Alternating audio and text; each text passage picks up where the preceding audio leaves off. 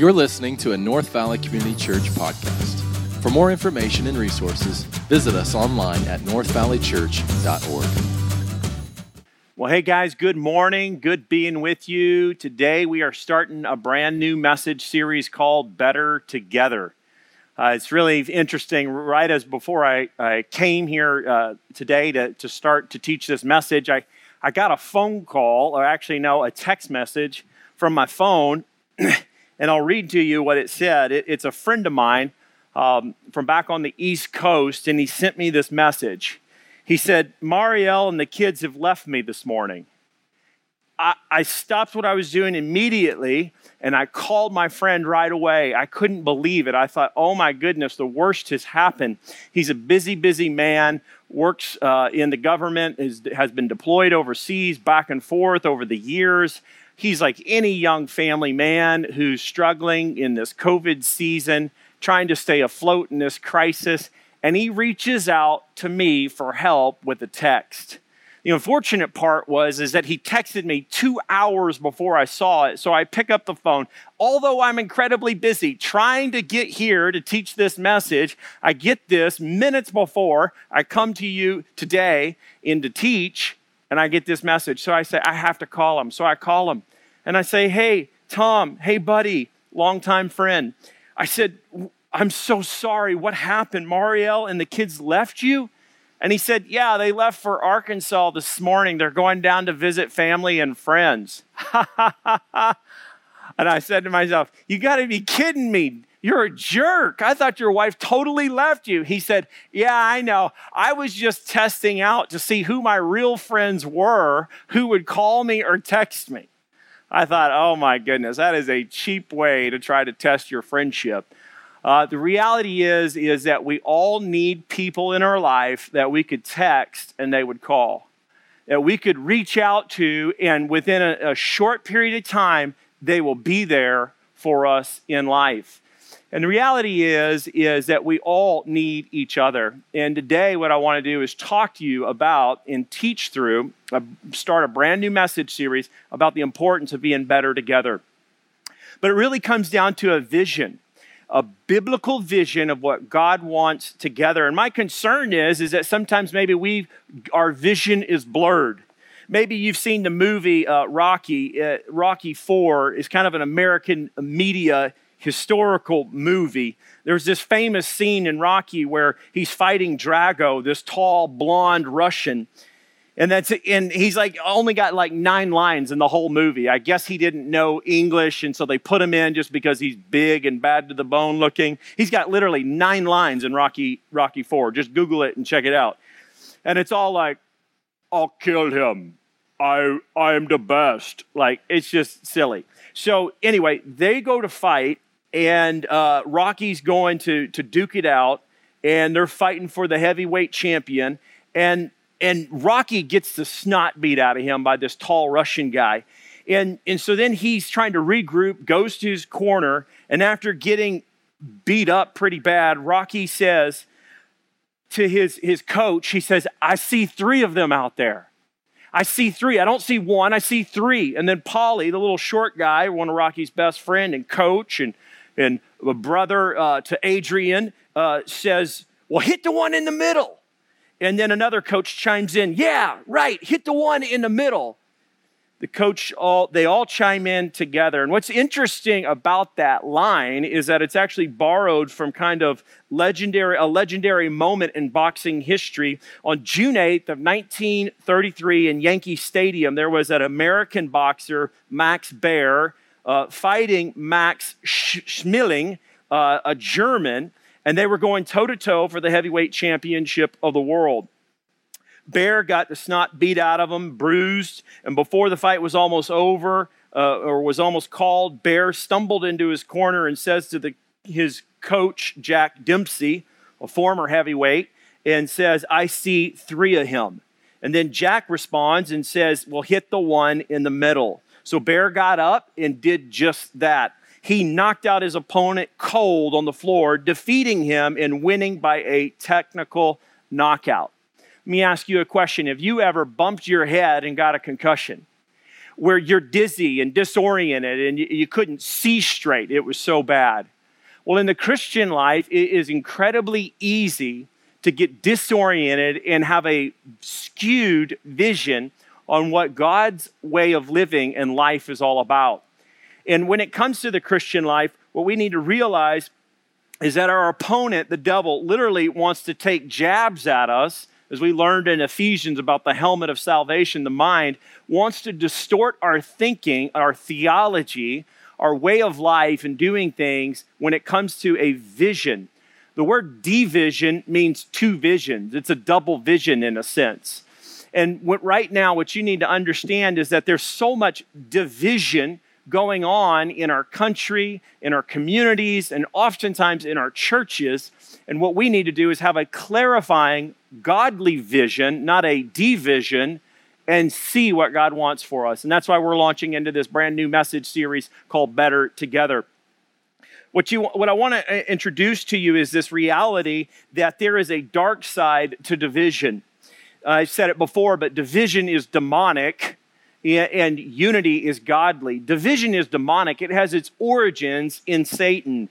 Um, the scripture says in 1 Corinthians 1.10, the apostle Paul says, I appeal to you, dear brothers and sisters, by the authority of the Lord Jesus Christ, to live in harmony with each other. Let there be no divisions in the church. Rather be of one mind, united in thought and purpose.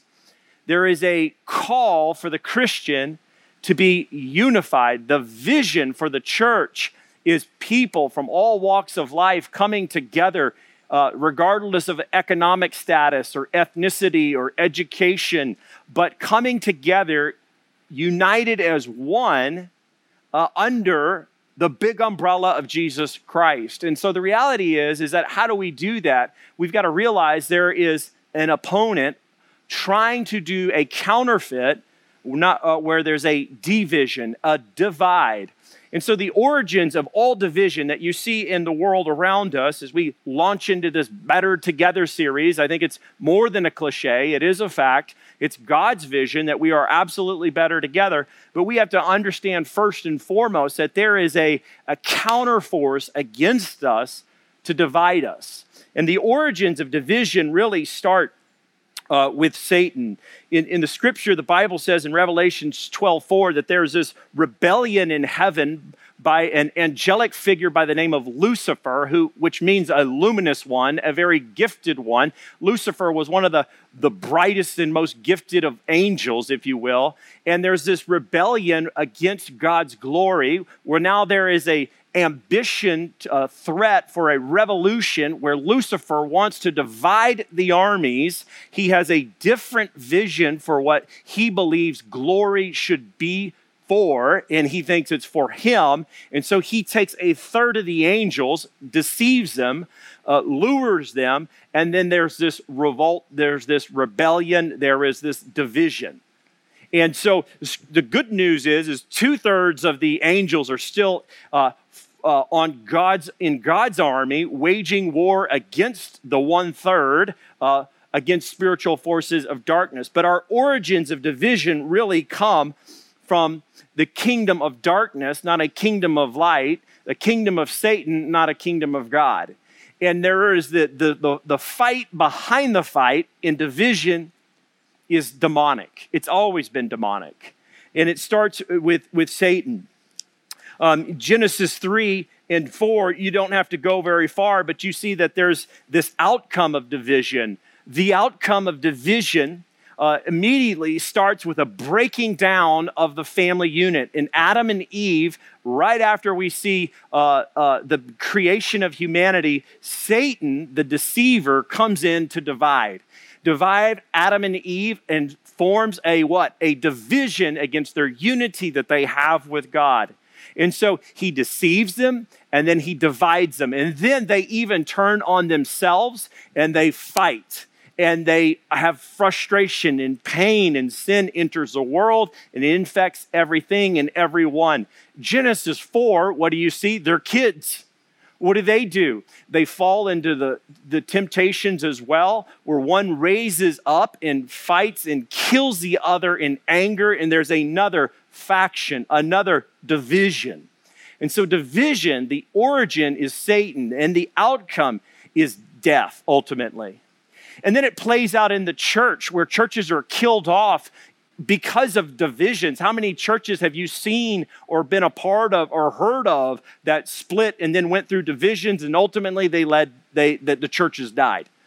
In the New Testament, the Apostle Paul warns consistently, repeatedly about uh, staying unified. And the chief message that he was preaching and teaching was that through the gospel of Jesus Christ, all people had a positional peace, a unity within their own lives because of the work of Jesus Christ. And therefore, that's why you see that Paul in Galatians comes against Peter and, and, and confronts him. It says he poses him to his face regarding the gospel of unity. And then in Acts chapter, I think it is uh, uh, uh, 19, where you see um, uh, this, the, the, in Acts 15, where in 11, you see that there is this uh, Jerusalem council that is formed together, and all the leadership of the church comes together, and they're discussing the inclusion of Gentiles with Jews into Christian churches.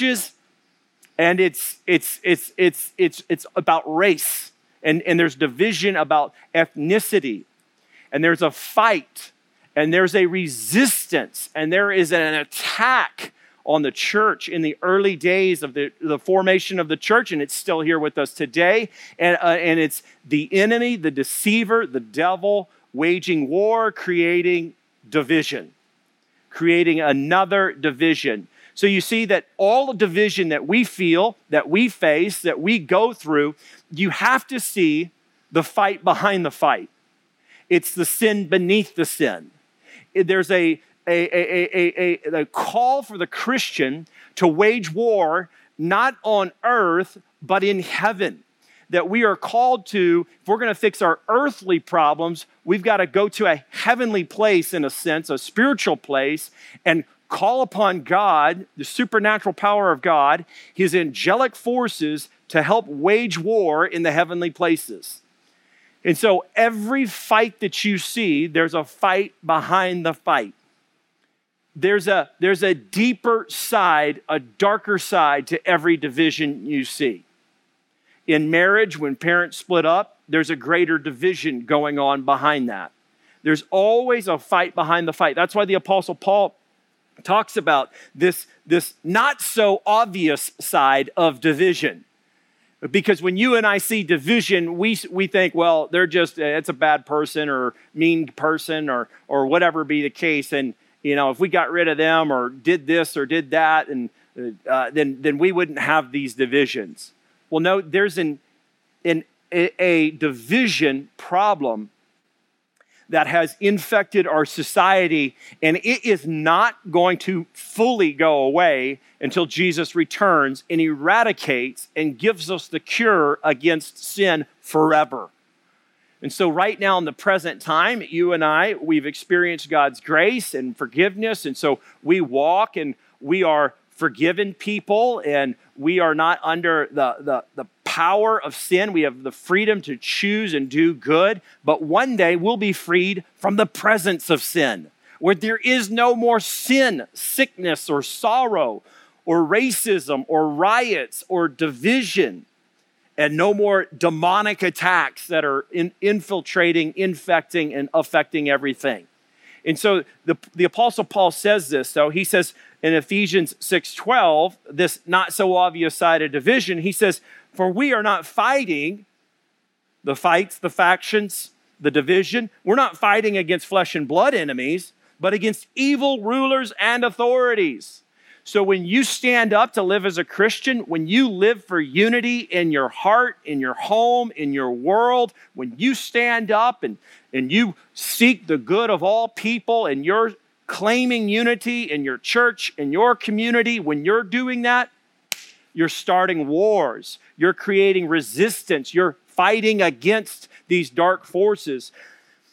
These rulers, authorities, that shows that there's rank, there's power, there's authority in these demonic legions of angels, these fallen angels. It says of the unseen world, that means that a supernatural world, that there's a part of our spiritual uh, Christian worldview we have to take into account. It's part of the unseen world and against these mighty powers.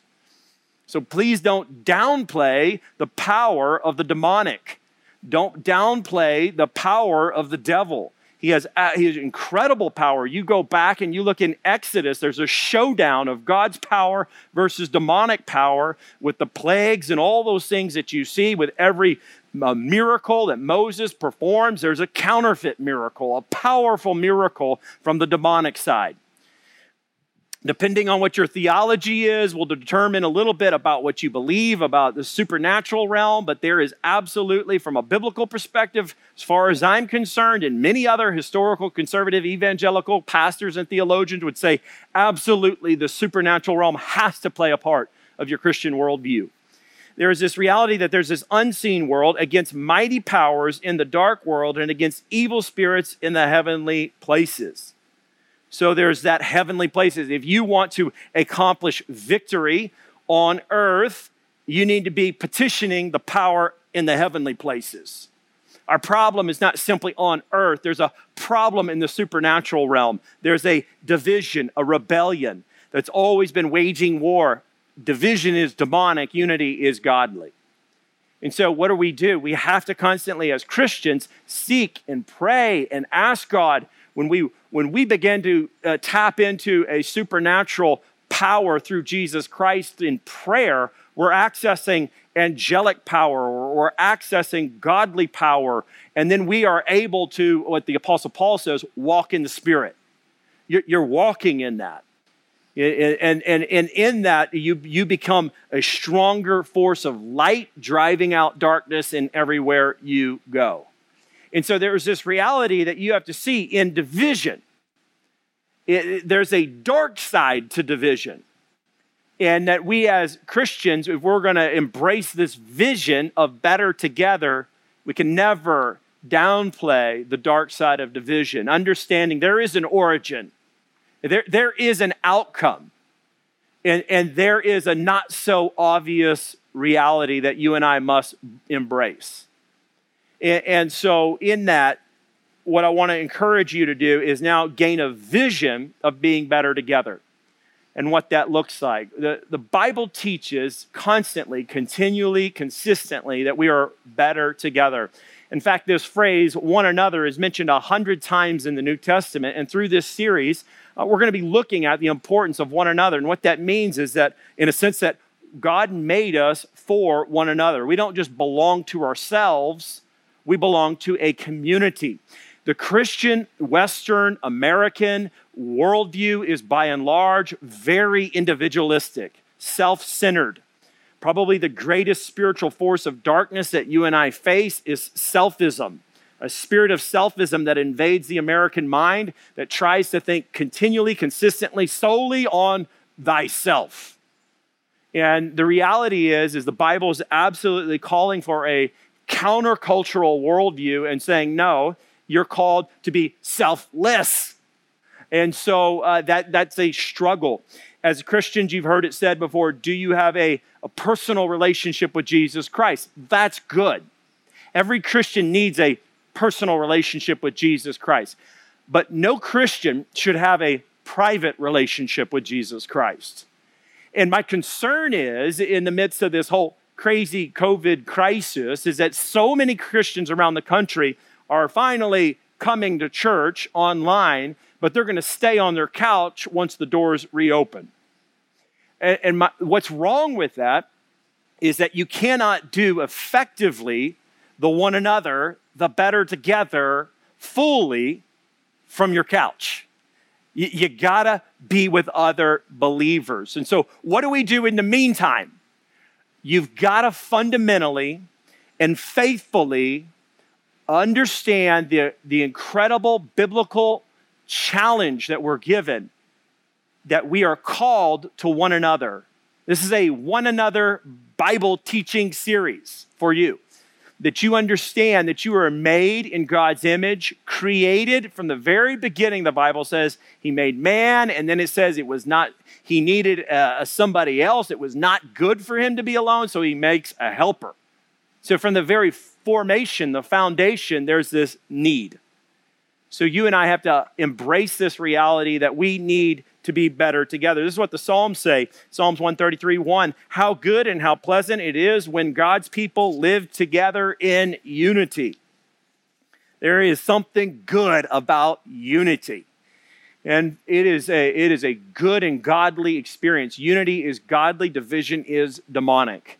And so, um, what I want to do is I want to walk through four reasons as to why we are better together. Number one, we bear the witness of Jesus and his church uh, better together.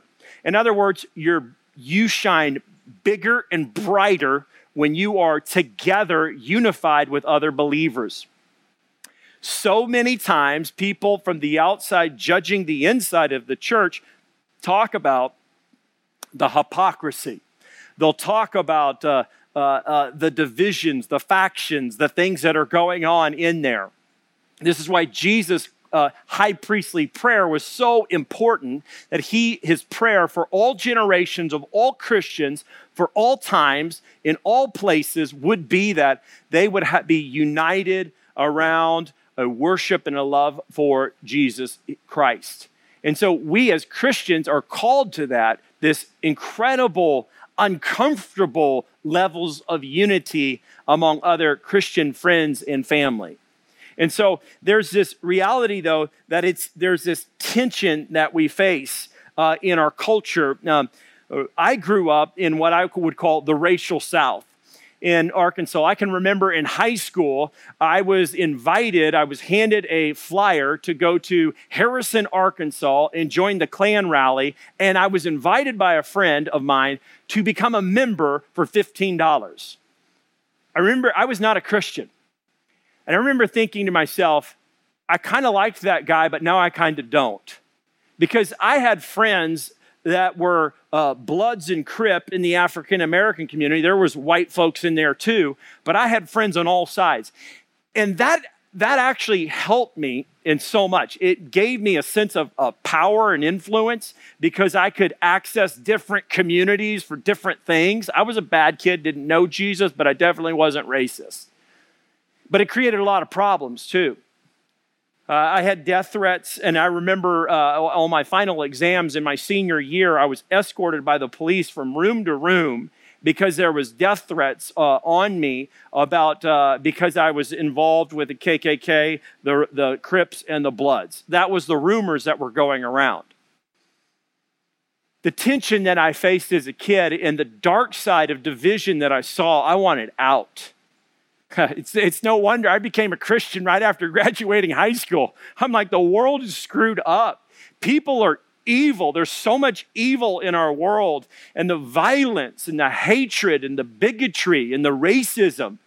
And I distanced myself from those folks. But I had friends in, in white community, black community alike. And one thing that I've learned as a Christian looking back is that I always tried to listen to the other side. And I think that's an incredibly important lesson for Christians. You, you might be offended that I actually had friends connected to the KKK community. Well, let me tell you about some of these guys. These guys were white rednecks that lived in the backwoods of Arkansas that were taught by their great grandfather, their grandfather, and their dad and their mom that they were a superior race and, and that they're better. Furthermore, my friends in the, in the African American community, and this was a crazy school. This is why HBO did gangbanging in Little Rock and filmed our high school, and we had riots at lunch. And I was a part of those uh, uh, riots, pulling back my friends from getting uh, beat up or torn up, and the cops arrested my friends on a regular basis throughout my high school year. Um, but I was I stayed in the middle, and that created a lot of problems. Furthermore, African American friends, they were taught from a very young age that all white people are racist.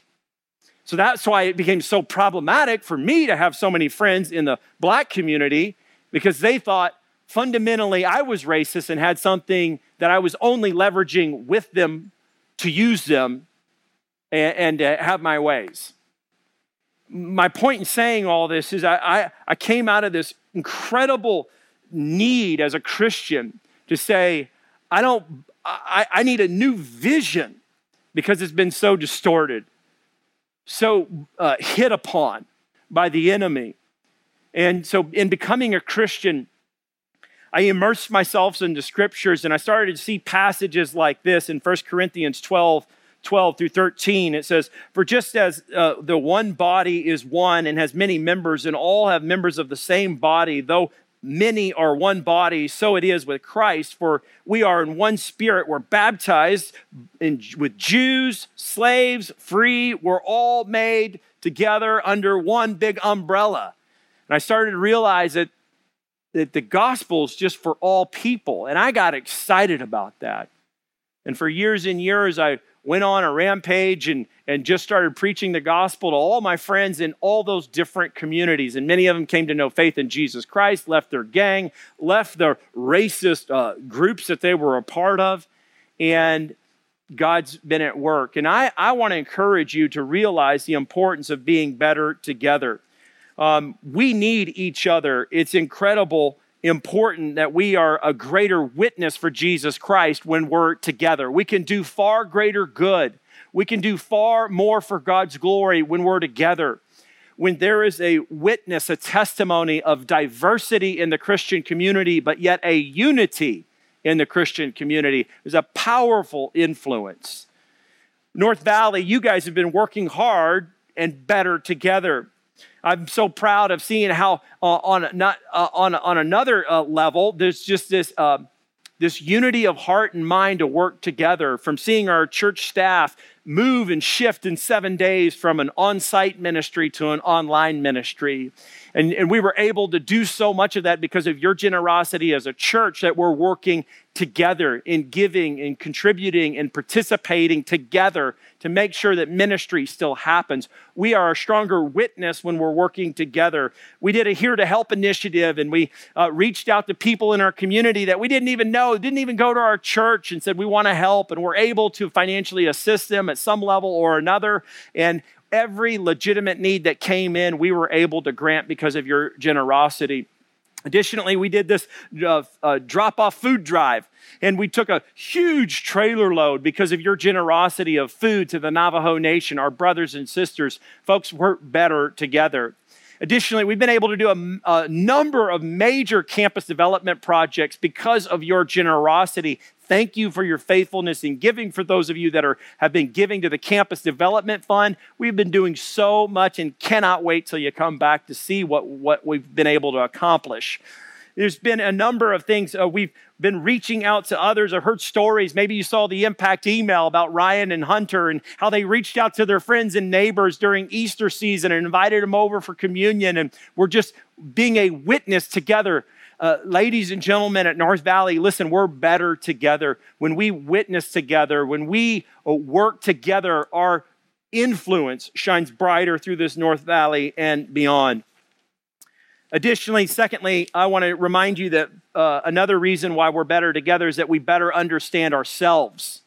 We better understand who we are as Christians. Proverbs 19:20 says, "Listen to advice, accept instruction that you may gain wisdom in the future."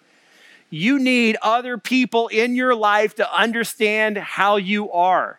I like to say Christians are like Skittles. They come in all colors and all flavors. And if you can appreciate a pack of Skittles, maybe you can appreciate Christians from different uh, backgrounds and different personality types. You got to embrace that kind of vision. Uh, there's a couple of kinds of Christians that I've seen um, that we tend towards. I like to say uh, there's kind of two main classifications of types of Christians when it comes to personality types or mindsets, and we tend towards one or the other. The first is what I would call like the down in the dumps Christians. These are the pessimistic. This is the glass is half empty. This is the sky is falling. This is the chicken little. This is the person that sees the problem and doesn't know the solution. This is the person that constantly, continually needs the encouragement from another friend. You know, if you have the gift of encouragement, your job is to help the discouraged. See, we're better together, and you need people in your life to better understand your personality bent and the people around you. The church is always better together. So you could perhaps tend towards the pessimistic side, the negative side, the down in the dump side, the earthly, not the eternal vision. Instead of praise reports, you're given prayer requests all the time. You can't remember the last time you said, I give praise to God for this. You might be down in the dumps and you need encouragement. Then there's another side of Christianity that I call the, the head in the clouds Christians.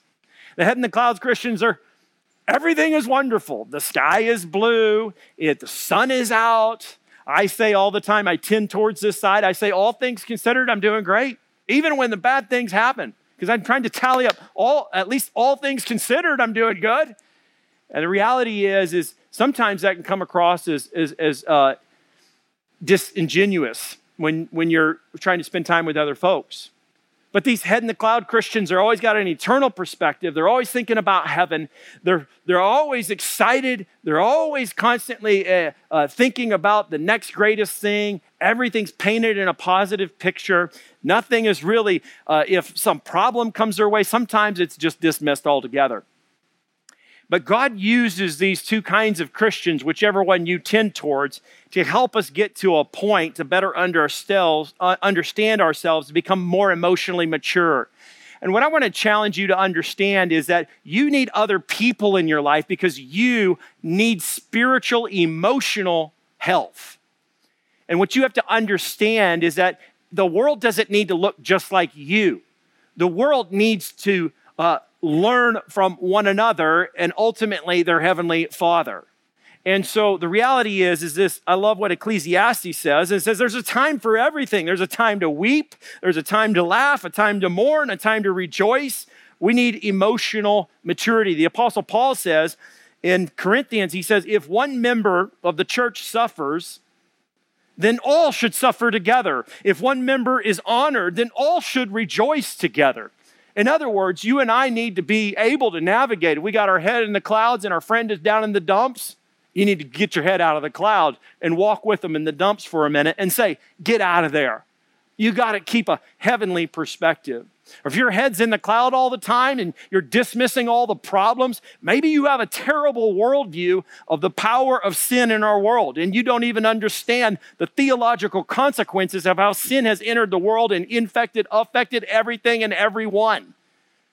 And the reality is, is you need a friend who's maybe perhaps down in the dumps to say, would you quit being so ignorant, disingenuous? Would you not be more real? Could you not validate the pain and the suffering that we see around us, the tension, the fights, the factions? See, God wants us better together. The Apostle Paul challenges us to do this. So, what do we need? We need to be grounded, but Godward. That's a third classification of Christians, and I think that we are called to. Got your head in the clouds or you're down in the dumps. You need to be grounded, but you need to be Godward. And what that means is, is that you understand theologically and biblically that you are um, better together when you're ministering and helping the discouraged, the down and the out, when you're ministering and helping those that got their heads in the clouds and realize there is some kind of uh, balance to this. That you need to be, as Romans 12, 2, it says, don't be conformed in the world. Don't be conformed to the world. Don't take everything in the all the culture and just apply it to yourself and live it. No, we live on kingdom values, not earthly values. We don't conform to the patterns of the world, but we're transformed by this world. And then Jesus said in John 17 that he sends his disciples into the world, but not of the world. We need to be grounded, but godly. It means that you need to see the pain, the suffering. You need to see the, the division. You need to see the fights, the faction. You need to listen to both sides of the people where there's ever there's a fight and a faction. You don't quickly rally to the other side. You listen for the pain. You listen for the hurt. And if you're and then you lift up and you hold on to hope. That's grounded but godly. And that's what we're all challenged to. See, we're, we're better together. And when we're together, then we can better understand ourselves. And the Apostle Paul says to the church in Philippi, he says, Your citizenship's not on earth, it's in heaven. We have an eternal citizenship. So, oh, should we be all the more optimistic? Or in Colossians, it says that we are to have a, an eternal mindset, a heavenly perspective, that we should set our minds on things above, not on things below. So, there is validation and reason for the head in the clouds, and there is validation and reason for down in the dumps. Jeremiah says, For the heart is wicked and deceitful above all things. That's not very encouraging. Romans says that all have sinned and fallen short of the glory of God. Paul says, I'm a wretched sinner. I'm a wretched sin- I'm a wretched wretched sinner. I'm stuttering like crazy. Uh, and I and he needs the grace of God. And so the reality is is that we need both. Third, number 3, four reasons why we need to be better we're better together is that we get through tough times. And I'll go through these kind of quick.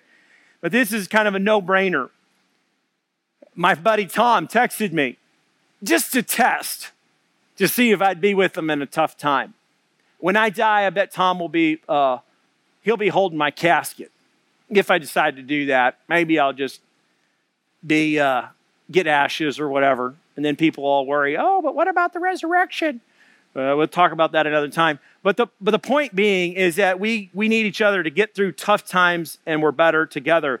The Apostle Paul says in Galatians that we're to bear one another's burdens and so fulfill the law of Christ. What is this law of Christ in Galatians 6 2?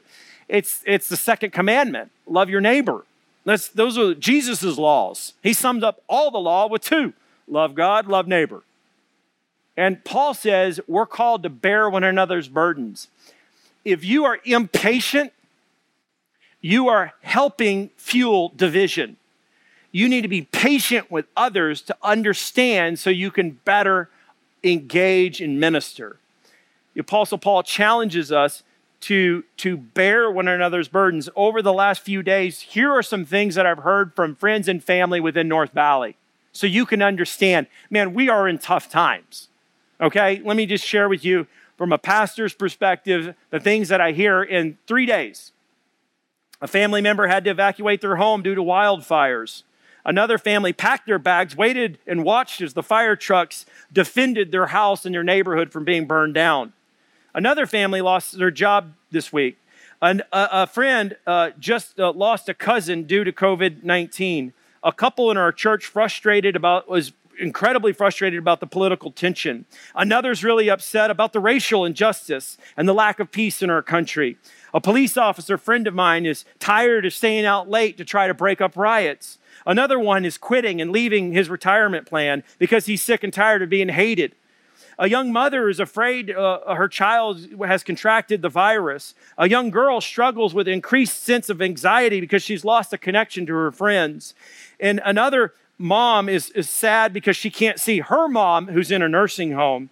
Another family member is, is sad because they can't travel back to their family due to travel restrictions. The reality is, is and we're in troubled times.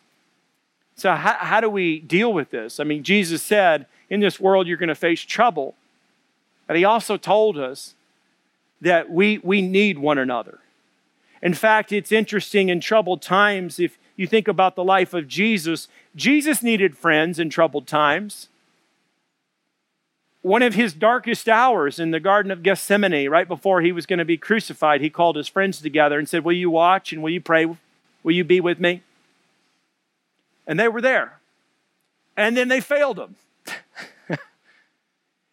But he needs friends. If Jesus needs friends through tough times, don't you and I? And the reality is is that we are better together. We get through tough times when we're together. Let me ask you a question. Who do you invite invite into your garden of Gethsemane? in your darkest hours, who do you text? Who do you reach out to? And let me tell you something it can be beyond your neighborhood group, it can be beyond North Valley Community Church members. It needs to be other godly Christian people in your life, though, that they're there in your garden of Gethsemane. The reality is, is that we need each other in this. And then number four is that we're better together because we can overcome temptation better together. You and I can resist the enemy easier when we're united. Anytime you, you've got a situation going on that you need help, you can call a friend and say, Would you help me walk through this, these, this temptation, trial that I'm going through? I need your help. This is what the Apostle uh, James says. He says, uh, But each person is tempted when he's lured and enticed by his own desire. He uses this phrase, this word that we're uh, that we, uh, each person is tempted when he's lured or enticed by his own desire. The reality is, is um, there is a lure, a temptation when it comes to uh, uh, uh, the, the, the, spiritual life. And there's a reality. Uh, recently, I went fishing with my son Sam, and we did our homework and on where we should fish out in the White Mountains. And uh, we talked to forest rangers, talked to other fishermen. We read uh, articles online. And because why? Because we had been striking out like crazy and not catching any fish uh, for, for, for a period of time. So we did our homework and we found it out. What, what were the fish biting on? When were they biting? And what were they, uh, where were they biting? And, and all that stuff. And so we show up at this lake and we start to fish and we're excited. And I'm so thankful that we caught a bunch of fish. We caught a bunch of rainbow trout, wonderful time, awesome experience.